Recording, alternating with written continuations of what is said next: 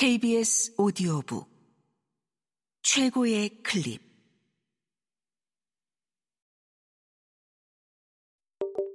KBS 오디오북.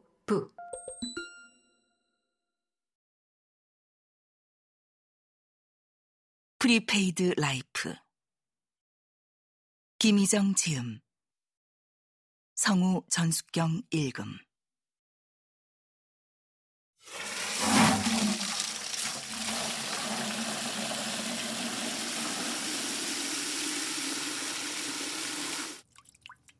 물에서 흙이 섞여 나왔다. 양은 바스켓에 받은 물은 탁했고 샤워를 하려면 흙이 가라앉을 때까지 기다려야 했다. 온수가 나오는지만 확인하고 수질에 대해서는 생각도 하지 않은 탓이었다. 아니, 온수도 너무 차가웠다. 다만 몸이 견딜 정도는 돼 겨우 샤워는 할 만했다. 사실 이곳에서 수질을 따지는 것은 무의미해 보였다. 바라나시 전체가 겐지스 강물로 밥을 하고 샤워를 하며 오물을 처리하고 있으니 맑은 물이란 정수를 얼마나 했느냐의 차이일 뿐이었다. 나는 샤워를 하고 나서 반쯤 남은 생수로 이를 닦았다. 강물 위를 떠다니던 부유물들이 떠올라 차마 그 물로 입을 헹굴 수 없었다. 아무래도 다른 게스트하우스를 알아봐야 할 것 같았다. 배낭을 메고 다시 3층 아래의 가파른 계단을 내려갈 일이 난감했다. 골목길은 좁고 복잡했다.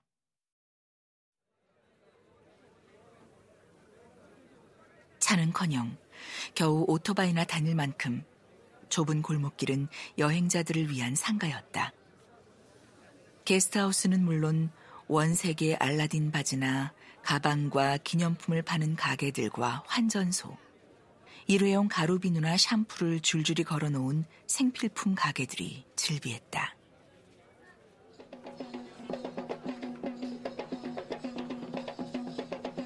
인도 전통악기점엔 20대의 서양 청년 하나와 한국 여성 둘이 젬베를 배우고 있었다. 드문드문 힌두교도들을 위한 꽃목걸이나 성물들을 파는 상점들까지 뒤섞여 골목은 바라나시의 내장이라는 비유가 꼭 맞아 보였다. 길모퉁이의 중국 음식점에 들어갔다. 메뉴판 구석에 수제비라는 한글이 보였다. 한국인이 인도 최대의 여행객들 중 하나라는 말을 듣긴 했지만 바라나시에 오니 실감이 났다. 10분도 안 되는 시간 동안 골목길에서 부딪힌 대여섯 명의 한국 사람들을 떠올리며 한글 메뉴를 기이하게 쳐다보았다. 내가 수제비를 주문하자 인도인 주방장이 나와 조금만 기다려달라고 했다. 수제비 한 그릇에 주방장이 뛰어나오는 걸 보니 아무래도 한국인들이 이 집의 주요 고객인 모양이었다.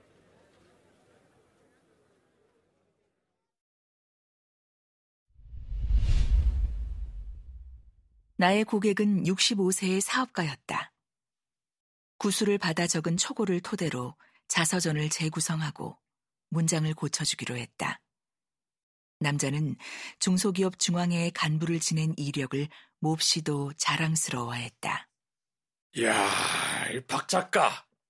난 여류 작가는 처음 만나요.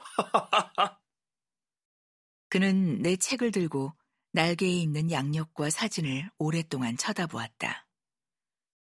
그가 내 책을 보고 싶어 한다기에 하는 수 없이 들고 나간 것이었다.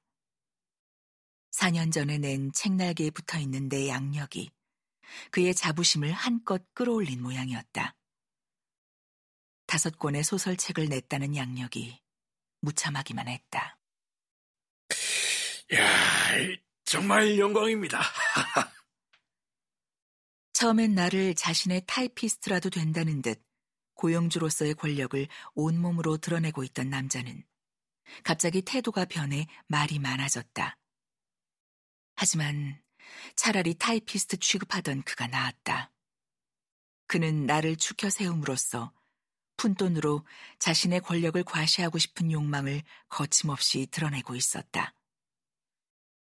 남자는 자신의 가난한 유년의 추억을 미화하고 사업을 하면서 저지른 탈세와 뇌물, 조금만 마음에 들지 않아도 사정없이 잘라냈던 가문에 대해 타고난 사업가적 자질이라고 고백하고 있었다. 나는 개의치 않았다. 그가 줄 계약금으로 연체된 카드를 막고 두 달이나 밀린 가스비를 내야 하고 여섯 달 넘게 밀린 건강보험료를 정리해야 했다.